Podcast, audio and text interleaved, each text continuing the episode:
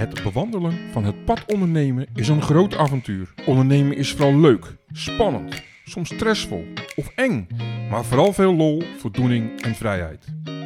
Ik ben Erwin Brugging van bridgepower.nl en ik help graag startende ondernemers of mensen die graag willen gaan starten met ondernemen.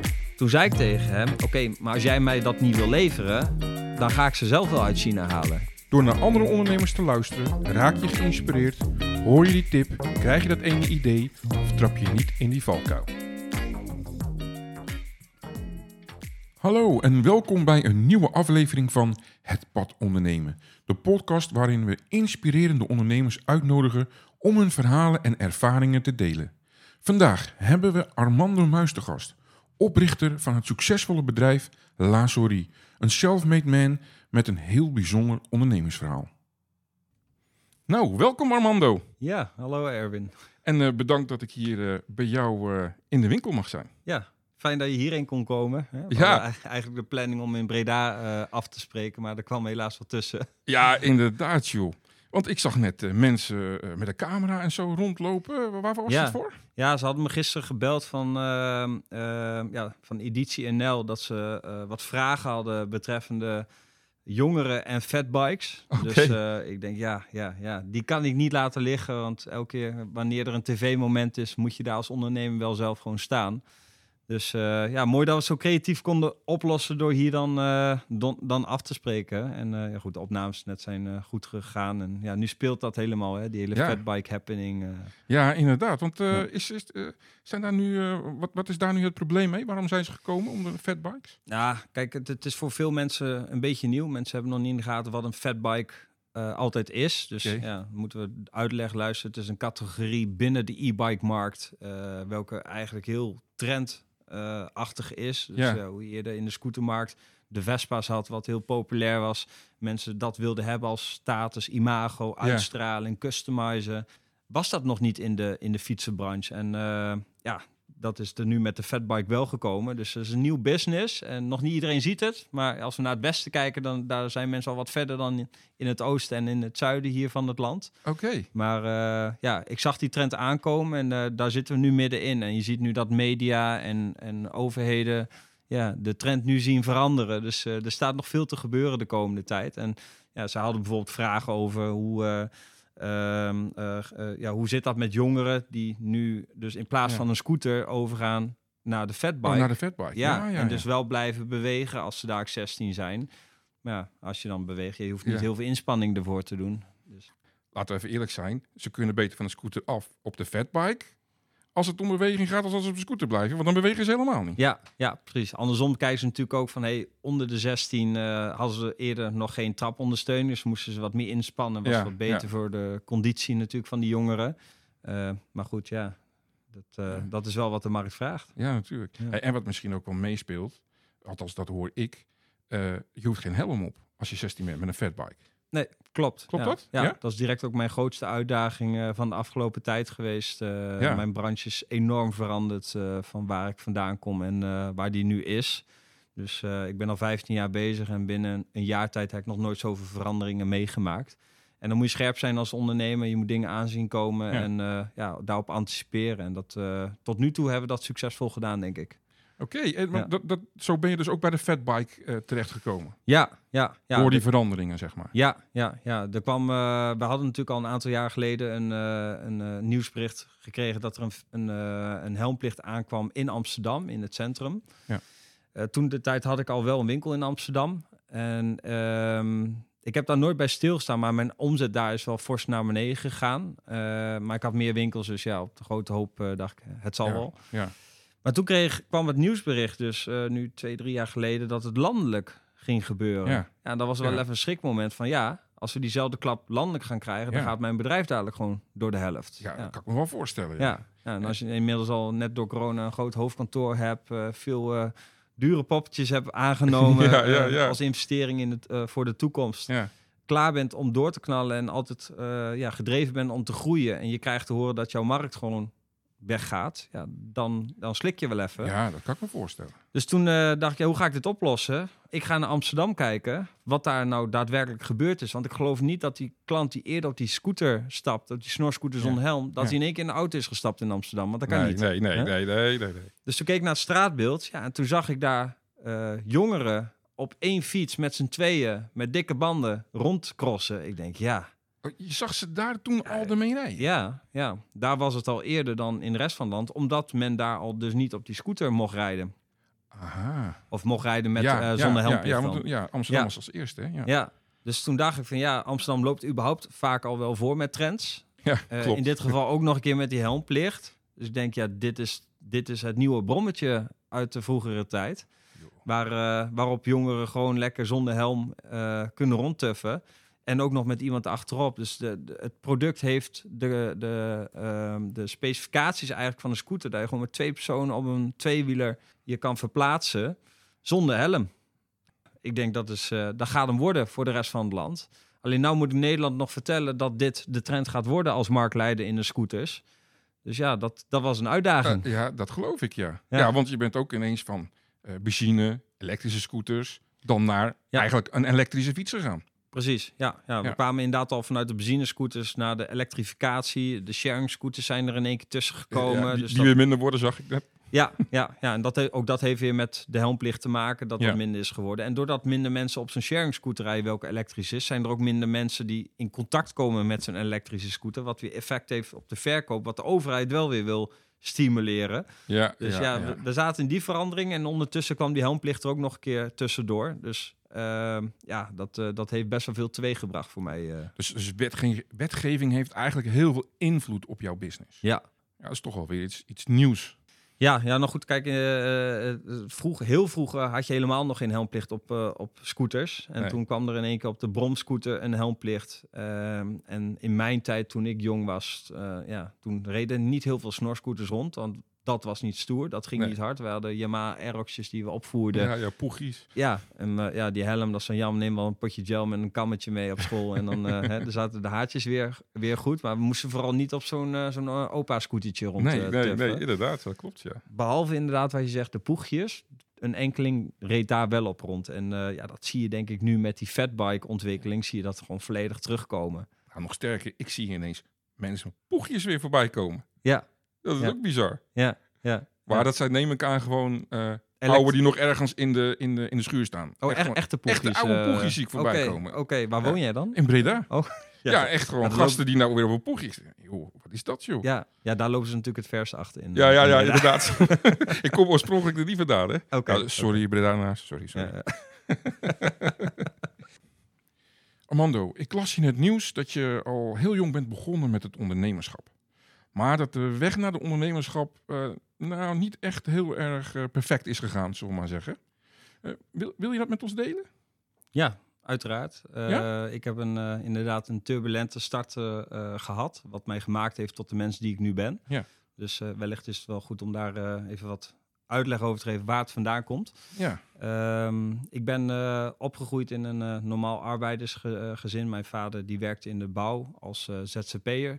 Eh, mijn moeder deed het huishouden. Ja. Eh, we waren eh, lid van de Jova-getuigengroep. Ik dus ook, omdat mijn ouders dat, Ja, dat waren. Dus het voordeel daarvan is dat je dan al leert om te verkopen. Iets wat geen geld kost, maar... Hè, dat, moet, dat, heet, dat is met vroeg ingaan, met de paplepel ingegoten. Precies, ja, Ja. Als kleine jongen stond ik al bij mensen op de bel te drukken om, om boekjes te slijten. En eh, daar was ik best goed in, toen de tijd al. Ja, daar denk, je later pas natuurlijk over na dat je daar goed in was. Ja. En eh, daarnaast werden we, hadden we een soort van school daar eh, intern... waarin je werd opgeleid hoe je dan mensen moest benaderen, hoe je moest communiceren. Dus ik had een soort van school naast mijn standaardschool. En eh, daar moest je ook voor mensen spreken. Dus had je gewoon een zaal met een microfoon. En dan dat begon met voorlezen uit een, een bijbel of, of iets anders. En later gaat dat over naar lezingjes. Ja. Dus ja, op communicatiegebied eh, heb ik al vrij jong best wel wat geleerd daaruit. Dus dat zie ik nu als positief dat, Ja, dat absoluut, ik dat eh, daaruit heb gekregen. les, ja. Ja. Ja, er zaten alleen ook wel wat, uh, wat nadelen aan. Doordat ik ja, gelovig was, viel ik met bepaalde dingen wel buiten de boot op school. Ik vierde geen verjaardag, ja. geen Sinterklaas, kerst. Ik wist niet beter, dus op dat moment voel je dat als kind toch anders, omdat je weet dat het voor jou dan normaal is. En later pas kijk je daar anders naar nu ik, nu ik zelf kinderen heb. Maar goed, doordat ik zo binnen die kaders in die regels werd gehouden, ik was een persoon die altijd het randje opzocht. Ik zocht altijd spanning en sensatie. En ja, ik kon uh, vrij goed leren. Ik, uh, ik deed VWO. Okay. Uh, ik ging alleen wel vaak binnen ja, VWO waren dat niet heel veel jongeren die, uh, die, uh, die, ja, die niet altijd netjes uh, alles deden zoals het moest. Goed, ja, ja daar, daar trok ik mee op. Dus die, die jongens die bloden en die, die dronken ja, en die ja. deden alles ja, waar ze zin in hadden. Nou, dat blowen en roken, dat hield ik me altijd netjes aan, want ik was gelovig. Ik mocht dat toch niet en ik had astma, dus daar hield ik me netjes aan. Dus oh, okay. ik heb me heel lang best braaf gehouden. Dus de discipline is er ook? Ja, Totdat er uh, ja, een dag kwam dat uh, een van die jongeren uh, mij ertoe overhaalde om in een supermarkt wat spullen mee te nemen. Waar ik eigenlijk altijd voor gewend was hard te werken voor 3,50 euro in het uur. Om mijn snoep en, ja. en, en, een koek en drank mee te nemen naar, naar de, in de pauze naar school. Ja. Dacht ik, ja, het was frustrerend om te zien dat hij elke keer alles gratis neemt. En ik in de avond vrachtwagens aan het laden was. En uh, okay. ja, daarvoor moest betalen. En hij heeft me zover gekregen om dat, die stap te, te, te nemen. Ja. ja, dat zullen er meer jongeren hebben gedaan. Dat sommigen zien het als oh, ja. kwaad, maar het is niet netjes. Nee. Uh, dus uh, alleen dat ging bij mij van kwaad tot erger. Want mijn vrienden werden gepakt. Doordat ze dat ja, ja. zich lieten pakken. En ik werd niet gepakt, want ik had geen uitstraling dat ik dat soort dingen deed. En uh, ik deed blijkbaar. Ja, was de, bra de brave jongen. Ja, hè? en ik deed het op een slimme manier blijkbaar. Dus ja. dat ging van kwaad tot erg. Uh, op een gegeven moment gingen wij ja, uh, bij, bij, een parfumeriezaak geurtjes meenemen die we dan weer verkochten op school. ja, en dat ging nog verder naar diefstallen van creditcards uit, uit portemonnees oh, van oh, mensen. Oh, ja, en dan ben je 14, 15 jaar ja, en dan is het lachgieren brullen en dan zie je het kwaad er niet van in uh, of de ernst ervan. Um, ja, en dat ging steeds verder. En je voelt je de man, je wordt niet gepakt, je denkt dat je de hele wereld aan kan en je wil zoveel mogelijk dingen proberen of, uh, om uitdaging en spanning te krijgen. Ik had het geld zozeer niet nodig, maar het was bij mij echt puur spanning.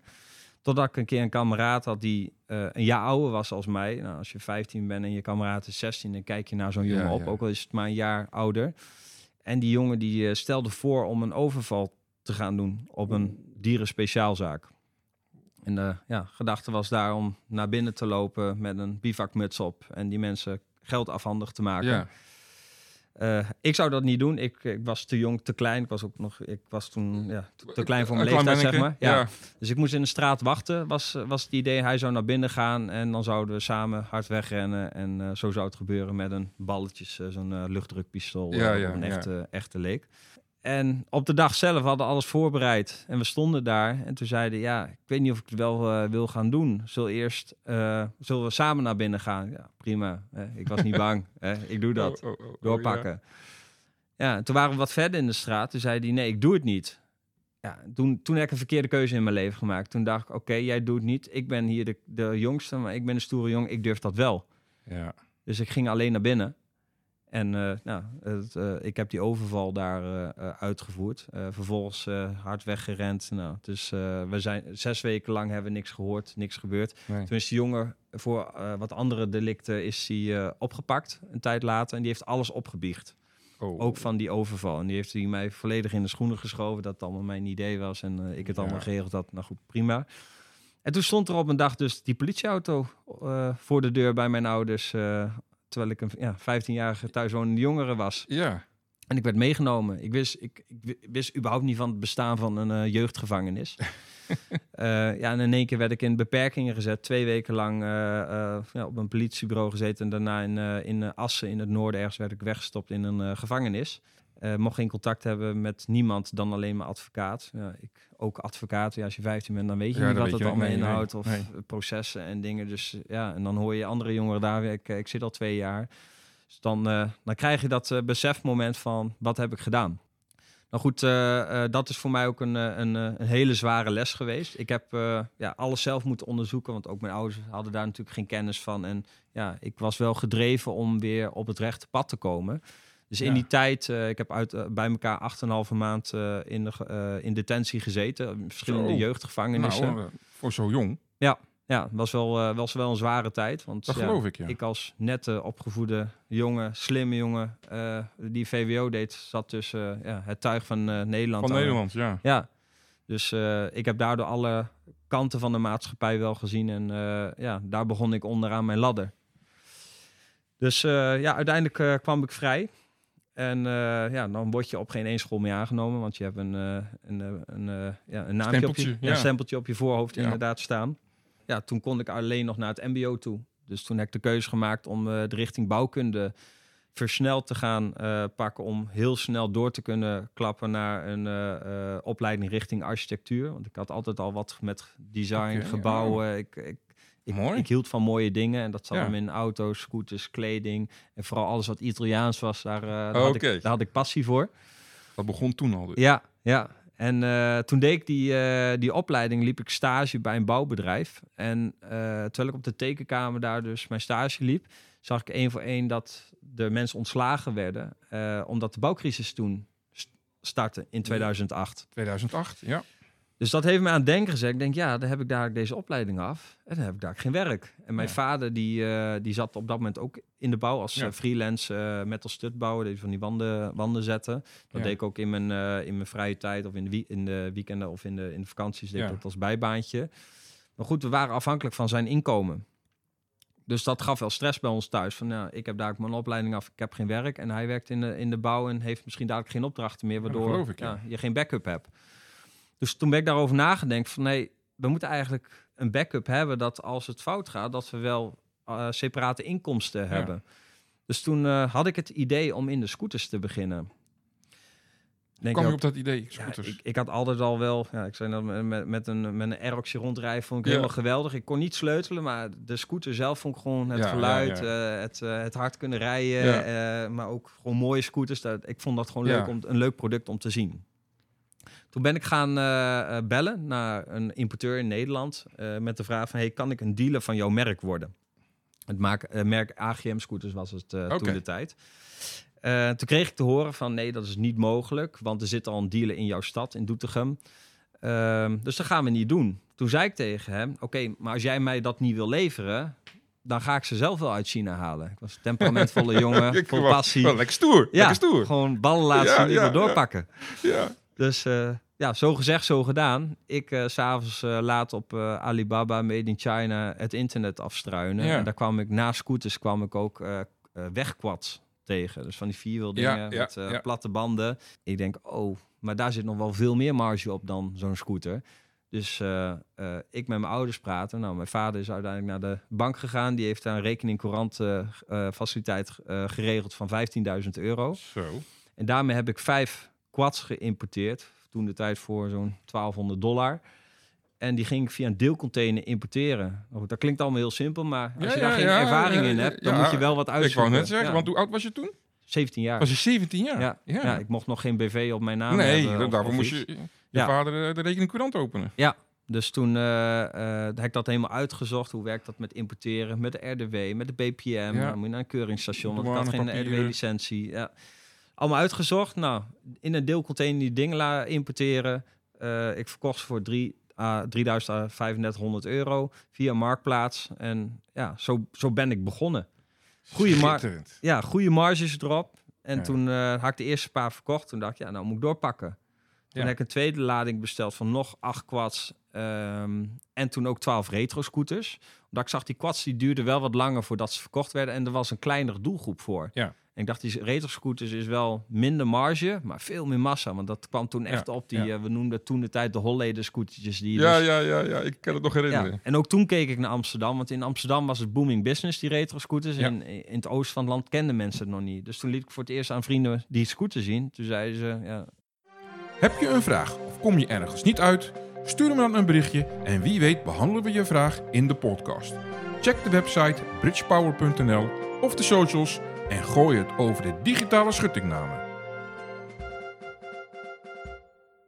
ja goed, eh, toen, eh, toen Ja. eh, werd er nog anders daarna gekeken als, Ja. als hoe mensen, ja, mensen daar nu naar kijken. Ja, ja, ja. da- daarnaar. maar ik geloofde daarin. Ik zeg, dit is handel, dit is, dit is toekomst. Ja. Dus eh, ja, toen ben ik door gaan bouwen. vanuit een online webshopje die wij zelf dus gebouwd hebben. Ik met een vriendin hadden we zelf een webshopje gebouwd. Zelfde advertenties via Marktplaats. Toen kwam net AdMarkt eh, op. De, eh, ja, hebben we neergezet. Eh, ik geloofde in AdMarkt, omdat iedereen gebruikte altijd die advertenties die wegzakten, waar je dan een, eenmalig wat voor betaalde. En ik Ja. zei, ik betaal liever voor elke klik een bepaald bedrag, waardoor ik zeker weet dat als iemand op welk moment dan ook zoekt, ik Ja. bovenaan sta. ja, een bidding system.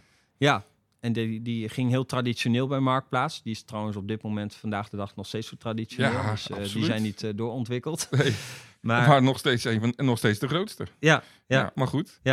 Dus, toen, eh, dus daarmee ben ik door gaan bouwen. ehm, en ik, eh, ik had een eh, samenwerking met mijn buurman. Die had een auto-poetsbedrijf met een klein showroompje erbij... waarin hij wat tweedehands auto's importeerde... en dan aan particuliere klanten verkocht. En ik had met, een afspraak, met hem een afspraak gemaakt... dat als ik een, een scooter verkocht... dan betaalde ik een bepaald percentage daarvan... in ruil voor de huur dat ik dat Ja. voertuig daar mocht neerzetten. Dus ik had geen pand gehuurd, maar gewoon een soort Gewoon, ja. constructie... waarbij ik geen risico had op mijn kosten. Slim. Ik woonde nog thuis, dus ik had ook geen inkomen nodig. Ik, eh, ik deed ook nog mijn schoolopleiding. Op een gegeven moment was ik dus die verkoop in de klas aan het doen. Ja, op een gegeven, dat, dat liep op een gegeven moment uit de hand. Ik moest elke keer naar de gang lopen en de leraren irriteerden zich er helemaal dood aan dat ik dat aan het doen was. Iedereen vond het wel mooi om te zien, maar Armando had een business Ja, gevonden. ja, ja, ja, ja. Dus ik voelde me genoodzaakt om een keuze te maken. En toen heb ik een eh, moeilijke keuze gemaakt om mijn opleiding te stoppen en vol voor het bedrijf te gaan. Dus toen veranderde in één keer mijn dagbesteding van school naar eh, eh, volle bak op de zaak gaan. En ik, ik had toen de druk erop zitten dat ik moest. Want ik Ja. moest gaan presteren, ik moest, ik moest verkoop genereren. Ja. En ik deed toen alles in mijn eentje. Dus ik was op afspraak open in mijn showroom. Ik leverde zelf dus de scooters door het hele land af. Eh, ik eh, regelde zelf mijn advertenties. Ehm, ik eh, ja, maakte zelf de scooters klaar. Ik repareerde ze zelf. Dus ik werd gedwongen om alles zelf te doen. Dat heb Zo. ik een jaar lang zo gedaan en langzaam opgebouwd. Ja, totdat die showroom van mijn buurman op een gegeven moment helemaal vol stond. ja. Eh, en Er ik, kon geen auto meer bij, zeker. Nee, dus toen had ik hem eh, inmiddels al wel gehuurd. Eh, ja, toen moest ik daar dus ook weg naar een groter pand. Dus Ja. toen heb ik echt zo'n zo'n loods eh, eh, gehuurd van, toen, van 300 vierkante meter met zo'n roldeur. Ja, Dus aan de buitenkant zie je niet wat erin zit. Ja, en toen, toen ben ik vanuit daaruit online gaan verkopen. Maar op een gegeven moment merkte ik dat ik eh er tegenaan liep dat ik wel veel in de regio Doetinchem verkocht. Ik verkocht ook wel in Amsterdam. In verhouding tot hoeveel mensen daar in de Randstad Ja. Verkocht ik te weinig scooters in die regio. Dus toen dacht ik, hoe ga ik dat nou oplossen? Ik denk dat ik daar een winkel moet hebben in die regio. Dus als ik nou centraal in het land een winkel open, dan ben ik dichter naar mijn consument toe. Is ook makkelijker voor mijn service, want nu moet ik overal heen rijden. Dus zo ontstond het idee om in Utrecht een winkel te openen. Terwijl je eerst eigenlijk alles online verkocht. Ja. Waar de mensen dan heen gingen. Ja. En toen heb je gewoon een winkel in Utrecht geopend. Ja, nou, sommige mensen kozen ook ervoor om die eh, scooter online te kopen. Dus ik kwam ja, niet eens ja, langs. natuurlijk. Dus, Ja, eh, ja, ja. dat iemand toen de tijd vertelde, dan geloofden ze al niet dat mensen een scooter online gingen kopen. Ja, ik, ja, dat, dat was toen nog zo. Maar ja, ik geloofde er ook wel in die fysieke winkel dat dat een versterkende factor zou zijn. Dus toen opende ik die winkel in Utrecht met gedachten, dan pak ik meer mensen uit Rotterdam, Amsterdam. Ja, en dat, eh ja, zo gezegd, zo gedaan. Ik opende een winkel in Utrecht. Dat was best spannend, want dat dat klinkt heel ik. makkelijk. Maar je moet op afstand in één keer iemand gaan vertrouwen die jouw toko draait. Ik had nog geen voorraadbeheer, ik had nog geen kassasysteem.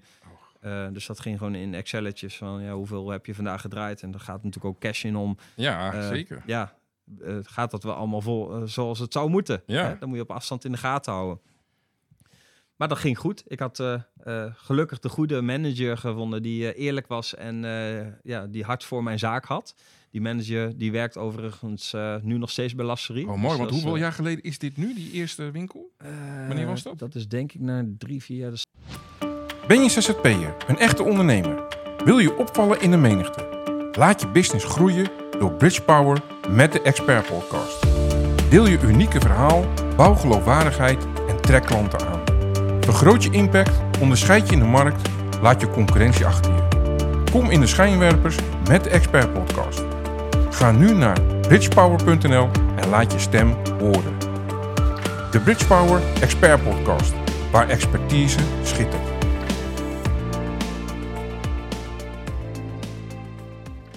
zal 2011 ongeveer zijn geweest. Oké. Ja, ja. Dat is echt al een tijdje geleden al dat je Ja. echt je eerste winkel bent begonnen. Ja, ja. Ja, en toen draaide die winkel. En eh, wat ik toen zag, was dat het nog steeds rond Utrecht heel veel verkocht. Dus die winkel was succesvol. Ja. Maar nog steeds, ik verkocht wel meer in Amsterdam en Rotterdam. Maar nog niet in proporties ten opzichte van de hoeveelheid mensen die daar woonden. Ja. Dus toen dacht ik, ja, als dit zo doorgaat, moet ik gewoon een derde winkel gaan openen. Dus nou, na twee jaar ben ik dus in Rotterdam, heb ik mijn derde winkel geopend. En een jaar later heb ik een winkel in Amsterdam geopend. En een jaar later heb ik twee winkels geopend in Den Haag en in Eindhoven. En, en, en waar staat nu de teller op? Ik heb inmiddels eh 16 winkels in Nederland en één winkel in eh, België. Zo, dus Ja. je bent ook al over de grens gegaan. Ja, ja, ja, die keuze hebben we eigenlijk tegelijk gemaakt met eh, eh, de komst van de helmplicht. Eh, want wij wisten dat we marktinzakking gingen krijgen. Toen heb ik gekeken, oké, welke stappen kan ik nemen om het risico te spreiden en eh, de schade te beperken? En toen hadden we gezegd van, hey, die fatbikes, daar zien we wat in. Maar als het nou tegenvalt of het, het komt niet snel genoeg naar ons toe, Ja. we moeten ook nog alternatieven hebben. Dus toen hebben we ook ingezet op een, ehm, eh, ja, op, op een winkel in België en ook een online webshop in België. Omdat in België is al een helmplicht. Dus die klap die zou komen, die zou niet in België komen. Nee, nee, precies. Dus daarmee had ik wat spreiding. Ehm, en het assortiment hebben we uitgebreid naar motorscooters. Om ook dat, die tak erbij te pakken. Nou, die heb ik tot op heden nog niet heel erg uitgekoud. Maar we hebben hem al wel opgezet. Oké. En je was eerst zeg maar een eenpitter. Hè? Je hebt alles zelf opgezet. Ja. Toen heb je een winkel geopend, kwam er personeel bij. Ja, nu heb je heel veel personeel. Eh, wa- wat heeft dat gedaan met jou als ondernemer? Het heeft mij eh, een stuk zakelijker gemaakt. Want Ja. eh, eh, ja, ik heb te vaak meegemaakt met, met mensen dat je ze vertrouwen geeft en dat dat beschadigd wordt. Nou goed, dan Mm. kan je heel erg mee zitten als ondernemer. Denk je, nou, dan zit je helemaal in de put en denk, waar doe ik het voor? Ik heb diegene die kans gegeven en dan ja, gaat hij zo met mij om. En terwijl diegene wellicht zijn eigen redenen ervoor heeft of ja, misschien gewoon zo is. Ja. En ik heb geleerd dat te accepteren. Oké. En dat, eh, dat, dat, ik denk als je startend bent dat je dat nog niet begrijpt, omdat je het niet wil accepteren. Dat geeft heel veel stress Ja. en eh, eh, woede. En ja, vooral ik, ik ben Ja, temperamentvol. je bent, je bent temperamentvol, hè? dat Ja. heb je al verteld. Ja, dat was, dat was voor mij best wel zwaar om daar, daarmee om te gaan. En inmiddels kan ik het van me afzetten. Goed. En denk ik altijd van, nou, diegene heeft zichzelf daarmee. Ik ga Ja. wel door. Ik heb diegene niet nodig, want ik heb mijn plan al getrokken. Hey, maar dat betekent ook dat je echt een organisatie hebt opgezet. Ja. Hoe, hoe heb je dat gedaan? Hoe Ja. was dat? Ja, ehm, het bedrijf is natuurlijk in de loop van de jaren gegroeid. eh, maar ik zelf als ondernemer ook. Als, Ja. als jij mij, mij als 17-jarige in dit bedrijf had gezet, was het nooit goed gekomen. dus de ervaring die ik allemaal heb opgedaan, die is in de loop van de tijd meegegroeid. Ja. Daarom ben ik er ook van overtuigd dat er zoveel ondernemingen zijn die halverwege de rit een investeerder erin zetten met heel veel geld om heel snel die groei te maken, dat dat niet altijd goed is Nee. Voor het bedrijf. Omdat die ondernemer moet ook klaar voor zijn. Die moet op een bepaald niveau meegroeien en ook op een bepaald niveau professioneel gaan denken. En dan moet je klaar voor zijn en dan moet je ervaring voor hebben opgedaan. En vaak zie je ook bij dat soort eh, sprintjes die ze trekken, dat het dan ook nog wel eens fout gaat. Dan gaat het te snel, zeg je eigenlijk. Ja, terwijl een ander naar, kijkt naar mijn bedrijf van... hé, hey, jij bent enorm hard gegroeid. Ja, ik ken bedrijven die harder zijn gegroeid. Alleen Ja. ja. die daarna ook... eh, ja, die misschien een te, te hoog overhead hebben... waardoor dat niet Ja. ja. goed uit kan in de organisatie. En ja, ik heb meerdere obstakels al gehad... waardoor ik wel weet van... hé, hey, waar moet ik allemaal op letten om alles in goede banen te laten leiden. Dus ik, eh, ik weet dat ik altijd mijn focus moet hebben... en scherp moet zijn om ook nu op dit niveau nog steeds goed te presteren. Oh, mooi. Dus wat ik eigenlijk begrijp is, maak kleine stapjes.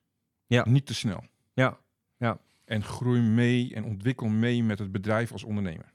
Ja, maar wel, wat wel belangrijk is, is dat je bepaalde doelstellingen hebt. Ik had altijd Ja. doel, doelstel, doelstelling voor groei. Ook die kreeg ik vaak van, ja, doen, waarom ga je niet even eh, stabiliseren, organisatie goed neerzetten en dan weer doorgroeien? Ja. Als je dat doet, moet je kosten gaan maken om die organisatie voor te bereiden op de volgende groei. Maar dan moet je ook liquiditeit voor hebben om die klap op te kunnen vangen. Dus ik zie het nog steeds zo dat dat gestaag langs elkaar op moet. En dat gaat met plussen en minnetjes. Dus ja, dan, dan merk je aan de voorkant dat je weer te hard gaat. Dan weet je dat daarna aan de achterkant een probleem gaat komen. En daar moet je op tijd op anticiperen. En andersom, als je het aan de achterkant dan weer goed hebt staan... heb je vaak wat meer overhead weer staan. Ja, ja. Dan moet je weer zorgen dat je aan de voorkant meer inkomsten gaat krijgen. Dus daar ga je weer naar uit, uitbreiding zoeken. En dat gaat eigenlijk continu in die hele groei... is dat een soort van eh, weegschaal die je elke keer weer recht moet trekken. jij hebt echt wel een uitgesproken visie, denk ik. Is dat vanaf de- toen je al 17, 18 jaar was, die visie die je toen had, geldt die nog steeds? Ja, dat is wel even inderdaad wel mooi om op terug te komen. Ehm, in mijn branche was ik uniek. Omdat de, je hebt normaal de traditionele handen van een, een merk, een importeur, een distributiekanaal via dealers naar de eindconsument. Ja. Mijn gedachte was, oké, die, die, eh, dat merk wat mij geen dealer wilde maken, die had er een dealer tussen zitten. Ik snij die dealer tussen weg. Ik wil die dealer zelf zijn, want dan hoef ik die marge al niet te verdienen. Ja. En die kan ik dan terug laten komen in de prijs van het voertuig, waardoor ik het al, altijd als goedkoopste kan aanbieden. Goedkoper als hoe ik het deed, kon het niet. En dan werkte ik ook nog een keer met kleine marges, met gedachte als ik dan kleine marges heb, maar grote aantallen, dan heb ik een bepaalde marktpositie in branding, waardoor mensen steeds meer aantallen gaan doen. En dan ga ik, wanneer ik die scooter eh, of fiets verkocht heb, ga ik dan wel kijken of ik daar meer marge uit kan trekken door middel van upsell. Dus dan denk ik aan accessoires, onderhoud, eh, reparaties achteraf. Dus dat was mijn visie van liever een kleine marge, maar wel marktpositie, dan op de korte termijn grote marges pakken en daarmee nooit eh, een grote marktpositie te krijgen. Dus ik was altijd wel al gedreven om groter te worden dan de partijen ja, die mij in het begin hebben afgewezen. Ja, dus als ik het dan goed begrijp, heb je niet de marge gepakt, maar heb je de marge gebruikt om marktaandeel te maken. En ook daar is het moeilijk in om balans te vinden, want je hebt uiteraard wel marge nodig om door te kunnen groeien. Dus ik, ik heb in de hele eh, ja, looptijd van mijn bedrijf altijd tegen mijn max aangetrokken van oké, ik wil de goedkoopste online zijn voor consumenten. Want naast mij had ik wel concurrenten, maar er waren dan of retailers die vaak duurdere producten hadden Ja, als ja, mij. Dus ja. dat was voor mij makkelijk concurreren. Of ik had online webshops die ook die import deden, alleen niet de stap naar die tweede winkel hebben gemaakt. Ja, Alleen die konden daardoor, die hadden geen, geen eh, hoge overhead, omdat ze alleen maar een halletje hadden met voorraad en mee adverteerden met mij in Google en Marktplaats en socials. Dus die deden hetzelfde spelletje. De factor zat hem alleen bij mij er op een gegeven moment in, doordat ik meer winkels kreeg, werd het voor hun steeds moeilijker. Want wanneer de klant een keuze had, oké, zelfde prijs, maar die heeft een winkel, dan won ik. ja. En door die factor ging ik steeds meer aantallen doen. Werd ik groter als die andere partijen. Ging het straatbeeld meer richting eh lasserie groeien. Waardoor eh, ja, mijn merkpositie eh, steeds sterker werd. En, ja, Ja, dat- dus, dus, dus door, door je was online, je gaat winkels openen in een stad. Daardoor werd het vertrouwen hoog. Daardoor ging de conversie beter op je website. Maar werd er tevens ook, als mensen advies wilden, persoonlijke contact wilden, het wilden zien en voelen, konden ze toch naar de winkel toe. Ja, ja. En, eh, blijft dat ook je visie? Ja, dat is nog. Ik, eh, toen de tijd eh groeide eigenlijk partijen als Coolblue, die groeiden met me mee. Dus daar keek ik echt, dat wel een andere branche natuurlijk, maar daar keek ik echt naar op van, oké, hoe doen die dat? En die Ja. kozen ook bewust voor de fysieke winkel. En als ik naar mezelf keek, als ik nu nog steeds trouwens kijk naar mezelf, hoe vaak koop ik nog wat online? Ja, eigenlijk bijna nooit. Nee? Ik zoek wel online, maar ik ga Ja. vervolgens naar die winkel toe om het daar te kopen. Omdat Ja. ik wil zo'n zo'n product gewoon zien. Ja. En ik wil het gewoon gelijk mee kunnen nemen. Ik wil niet eh, thuis moeten wachten op die postbezorger. En ik weet wel dat tegenwoordig steeds makkelijker gaat. Ja, ja. Ik ben zelf daar heel traditioneel in. Dat ik geloof dat die retail een versterkende factor is. En ik zie nu vooral dat het elkaar ook ja, eh, wederzijds versterkt. Dus een klant komt in de winkel, die twijfelt nog. En die heeft de mogelijkheid om hem alsnog s'avonds online thuis te bestellen. En andersom dat ze online ons hebben gevonden, Ja. georiënteerd hebben. En ze komen al met hun telefoon open onze winkel binnen. Waardoor onze medewerkers in de winkel niet heel veel hoeven te doen om die scooter op te schrijven. Of Nee. fatbike. Ja, schitterend joh. Ja. In die opbouw die je had, wat vond jij de allergrootste uitdaging? Of uitdagingen? Mensen.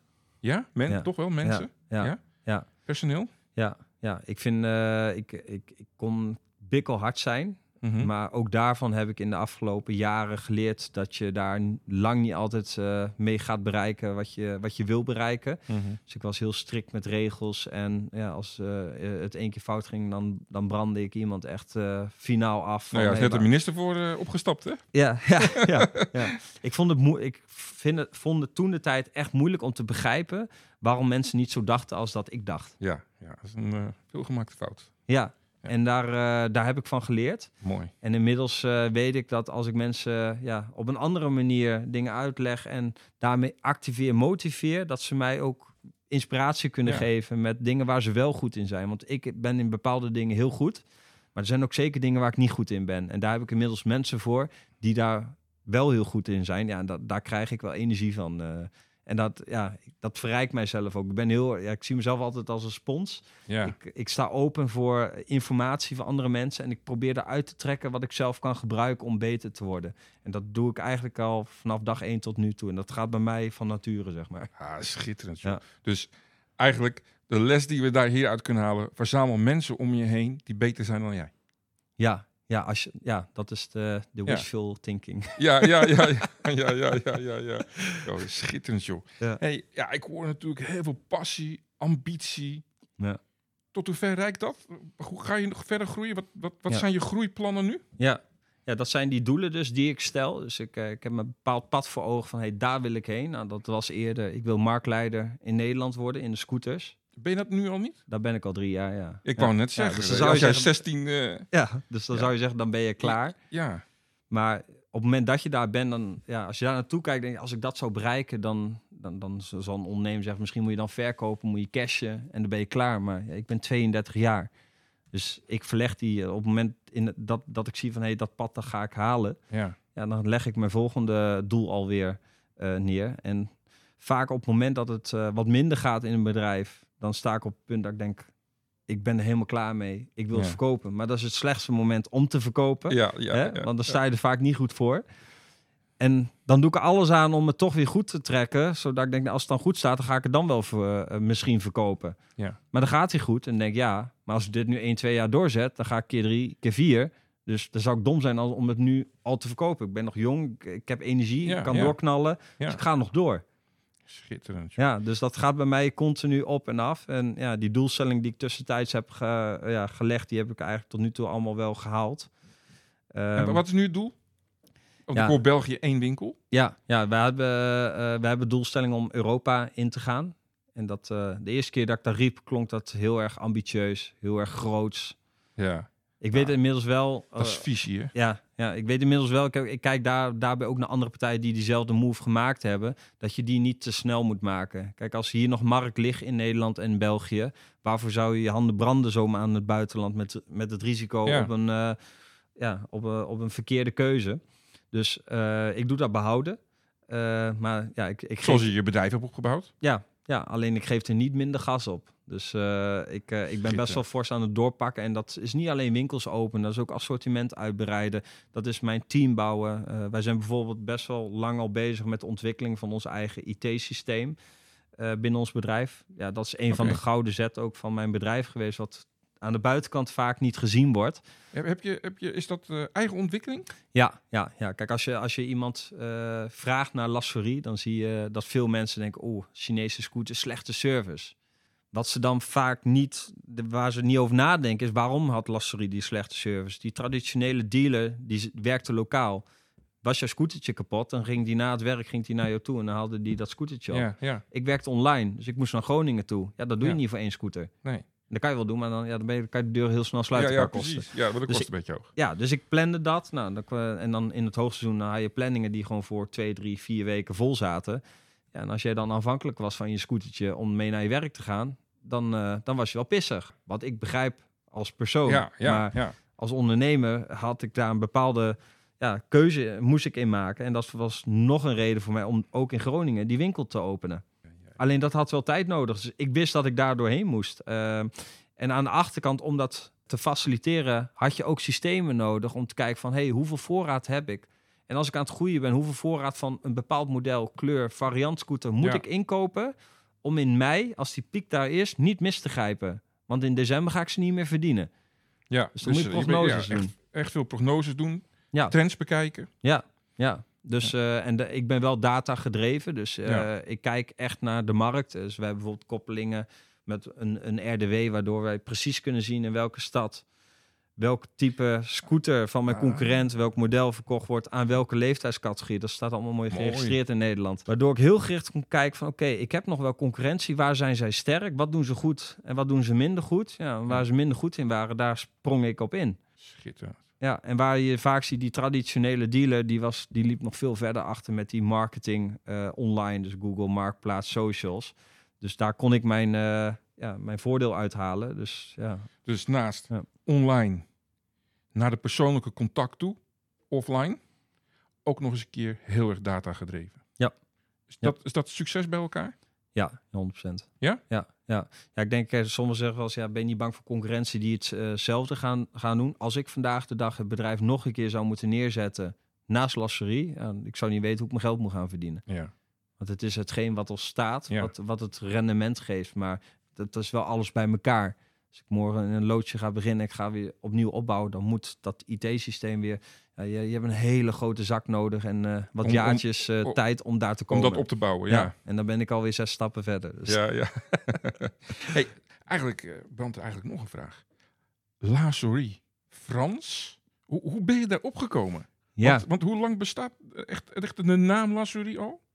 Is dat Nee. gelijk toen je Nee, 17 ja. was begonnen? Ja, ja, ja, ik heb toen, ja, als je bedrijf begint, moet je nadenken, oké, ik Ja. ga zo'n scooter importeren en ik geloofde erin om mijn eigen merk erop te zetten. Ik wilde geen reclame maken voor anderen, maar ik wil, ik wil het gevoel hebben dat als ik een scooter zie rijden, dat die van mij is. Ja, ja, Ja? ja, dus, eh, maar ik- kon er moeilijk muis op zetten. Oh, Dat ja. zou wel eh, een beetje raar zijn. Nou ja, tegenwoordig iedereen heeft een muis in zijn hand, toch? Ja, ja. Dus toen, eh, toen ben ik gaan kijken, ja, moet ik hem anders gewoon vertalen, die naam. En al mijn concurrenten die hadden namen wat vaak afkortingen waren. Dus BTC, AGM, eh, GTS. Inderdaad, nou Ja, zegt. Dat, Ja. geeft mij, dat geeft mij geen gevoel Nee. bij een merk. Dus ik dacht, als ik, ik moet iets hebben wat opvalt. Want mensen denken van, ja, hoe spreek je het eigenlijk uit? Maar op het moment dat ze denken, dan denken ze al over je merknaam Ja. na. Van, wat is dat? Is dat een Frans merk? Gaan ze vragen stellen, gaan ze onderzoek doen. Hebben ze interesse in je merk? Dat was toen de tijd de gedachte. En had je gelijk de verbinding met, met, met, met de klanten. En dat, zo deed ik dat ook met de kleuren van, hey, eh, normaal zou je denken, hey, oranje. Dat is een hele felle kleur die we gebruiken. Is misschien wat te goedkoop, maar het sprong er altijd uit. Ja. Ik was sponsor van de Graafschap. Ik had de ledboarding oranje. Het deed bijna pijn aan je ogen, die ledboarding, dat dat eruit kwam. Maar het is oranje. Terwijl als je een wit of een zwart achtergrond hebt, valt het niet op. Nee. Dus ik wilde altijd opvallend opvallen. Dus logo's mega groot. Ik had toen een, een tijd een, eh, een pand langs de snelweg A- A18. Ja. Dat pand was eh denk ik 20 meter breed. Ja, 18 meter breed hakken gewoon een sticker op laten plakken met Lassorie erop. En wat kreeg je dan? Mensen reden daar langs en die zeiden, dat is een mega groot bedrijf. Ja, doordat dat logo zo, Zo groot, staat. Ja. En langs de snelweg zat, hadden ze het idee, het is een mega groot bedrijf. En doordat Ja. ze op het shirt stonden van de graafschap, als eh, in de eredivisie, heb je een bepaald beeld van wij zijn een groot, serieus bedrijf. Ja, terwijl ik ja. op dat moment nog helemaal niet zo ver was met het bedrijf. Maar ik was al met mijn volgende stap bezig om wel zo groot te worden. Ik wou net zeggen, want je dorst wel groot te denken. Ja, en dat zijn En wel... lokaal eh, te handelen. ja. Is een bekende uitspraak. Goed. Maar wat betekent La Souris? ja, het betekent de muis. Oh, sorry. Ja, ja, dat betekent dus de muis. Ja, het betekent de muis is in gewoon de muis in het Frans. Ja, ja, gewoon de muis in het Frans. Ja, Ja, schitterend gevonden, joh. ja. Geef, ons je meest waardevolle les. Zorg dat je altijd aan de voorkant voldoende geld binnenhaalt om aan de achterkant vervolgens geld te hebben om te investeren aan een goed fundament.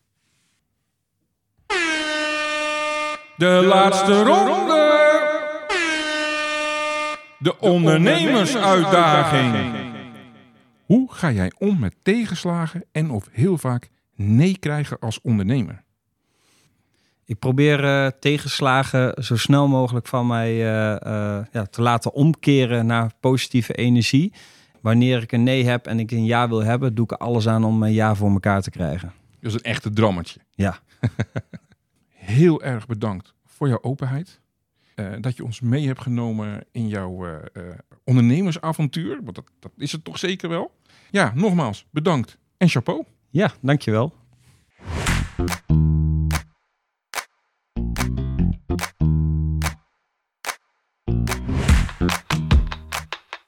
Ik krijg regelmatig van andere ondernemers te horen dat ze last hebben van uitstelgedrag.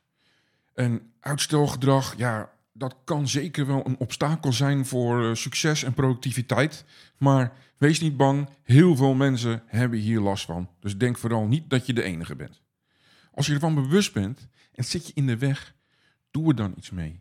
Er is maar één iemand die het kan veranderen en dat ben je zelf. Probeer te achterhalen bij welke werkzaamheden of opdrachten je dit vooral hebt. Zijn het juist de zware werkzaamheden of de standaardwerkzaamheden die je bijvoorbeeld al honderd keer hebt gedaan, of de werkzaamheden die totaal niet in je comfortzone liggen? Denk er maar eens over na, want het is niet zo dat je bij alle werkzaamheden uitstelgedrag vertoont. Van sommige werkzaamheden krijg je juist energie en bij andere kijk je er vooral tegenop en ga je die vaak uitstellen. In mijn volgende blog op bridgepower.nl zal ik de belangrijkste voor je op een rij zetten. Ook ik heb er last van en het volgende werkt voor mij. Het hoeft dus niet per se voor jou te werken, maar je kan het proberen natuurlijk. Dit zijn gewoon een paar trucjes uh, die ik nodig heb om mezelf soms tot actie te zetten. En, en zodra ik voel dat ik bijvoorbeeld uitstelgedrag krijg, om me eroverheen te zetten en toch in actie te komen. Ik zet bijvoorbeeld mijn belangrijkste taken in mijn agenda. En zet minimaal twee herinneringen aan. Zodra het er aankomt dat mijn agenda begint te piepen en dat soort dingen. Plus als ik een, een hele leuke afspraak inplan van een klant of uh, uh, een interview die ik moet doen en daar staan op dat moment hele belangrijke taken. Ben ik mij ervan bewust dat ik dan of een andere datum moet gaan kiezen, of die taken ga verschuiven. Maar dan doe ik het tenminste bewust. Dus dat is een deel wat voor mij, dat is een trucje wat voor mij werkt. Heb ik echt een off-day en er moet echt iets gedaan worden en ik heb totaal geen motivatie en zo'n dag, dan heb ik een muziekje. En dan zet ik op de business van Tiesto. Kan voor iedereen natuurlijk een ander nummer zijn, maar voor mij werkt het. Als ik dat dan voel aankomen of ik heb het en ik weet gewoon in mijn achterhoofd, ja, dit moet echt gedaan worden. En aan de andere kant van de stemmetje zeg, joh, ik heb er echt totaal geen zin in. Zet ik dat muziekje op en het pusht mij om het toch te gaan doen. Hoe het werkt, het werkt. Voor mij werkt het. Maar het hoeft natuurlijk niet voor jullie te zijn. En daarnaast, Zorg dat je doelen smart zijn. Inderdaad, een, een hele open deur. Maar heb jij je doelen gesteld en haalbaar gemaakt? Zijn ze realistisch? Doelen die niet haalbaar zijn, demotiveren je. Hak je lange termijn doelen in kleine stukjes en zorg dat je de discipline gaat vinden om ze te halen. Elke keer als je een stapje hebt gehaald, krijg je energie en wil je het volgende halen. Dat motiveert. Heb jij trucjes gevonden om jezelf te motiveren en je over je uitstelgedrag heen te zetten? Stuur mij dan een berichtje. Ik wil het heel graag weten en waarschijnlijk ga je ook andere ondernemers er ook mee helpen die hiermee zitten.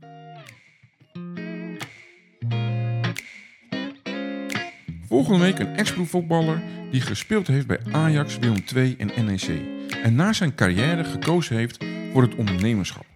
Hoe heeft hij de beslissing genomen om de overstap te maken van profvoetballer naar ondernemer?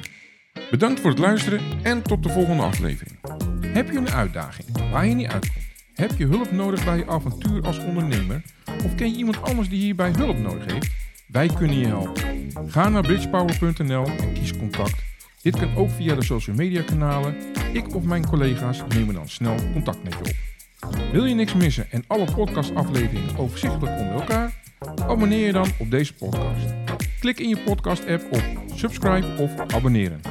En als laatste, je zou me enorm helpen door een review bij mijn podcast te plaatsen. Ga naar de podcast-app waarmee je deze podcast luistert en klik op reviews. Je kan dan bijvoorbeeld 5 sterren geven of een geschreven review achterlaten. Alvast bedankt en tot de volgende podcast van Het Pad Ondernemen. Ben je ZZP'er, een echte ondernemer? Wil je opvallen in de menigte? Laat je business groeien door Bridge Power met de Expert Podcast. Deel je unieke verhaal, bouw geloofwaardigheid en trek klanten aan. Vergroot je impact, onderscheid je in de markt, laat je concurrentie achter je. Kom in de schijnwerpers met de Expert Podcast. Ga nu naar bridgepower.nl en laat je stem horen. De Bridge Power Expert Podcast, waar expertise schittert.